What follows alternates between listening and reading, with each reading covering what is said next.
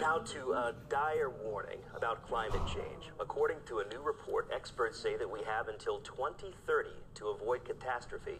It also says if unprecedented changes are not made and made soon, there will be irreversible damage to the planet.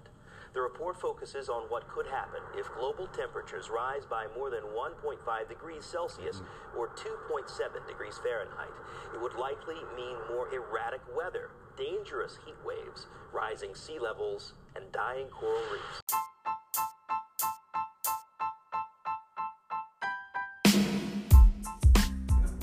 Hey, sisters, welcome back to my first and only podcast.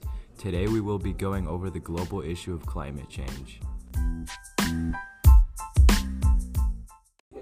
So, some of you may be wondering what is climate change? Climate change is basically when Earth's climate changes based off of an increase or decrease in global temperatures.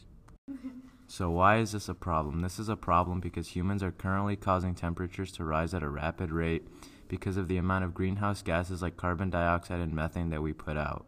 This is already beginning to kill the environment and eventually possibly humans.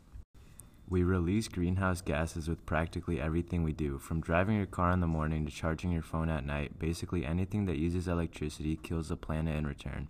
So, how did this begin? This began about 200 years ago when the modern revolution started. People began using carbon, coal, and things of that nature in order to power things like the steam engine without knowing the effects it would later have. Today, we are beginning to see these effects. Our global temperatures are rising and increasing faster than they ever have. If we don't do anything to stop this, there's a chance that humans go extinct within the next 25 to 100 years.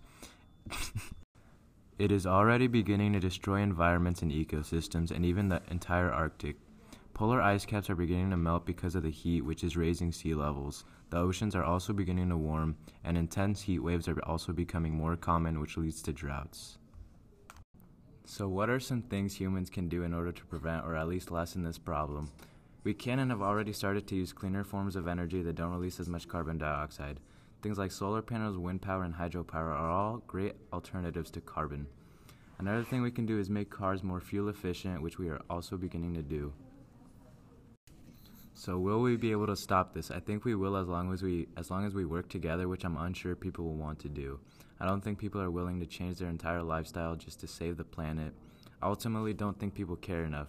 The world is fueled by money and I don't think people are willing to give that up in order to save something that has no effect on them currently. There are still some people that don't even believe climate change exists or is happening, which I still don't understand.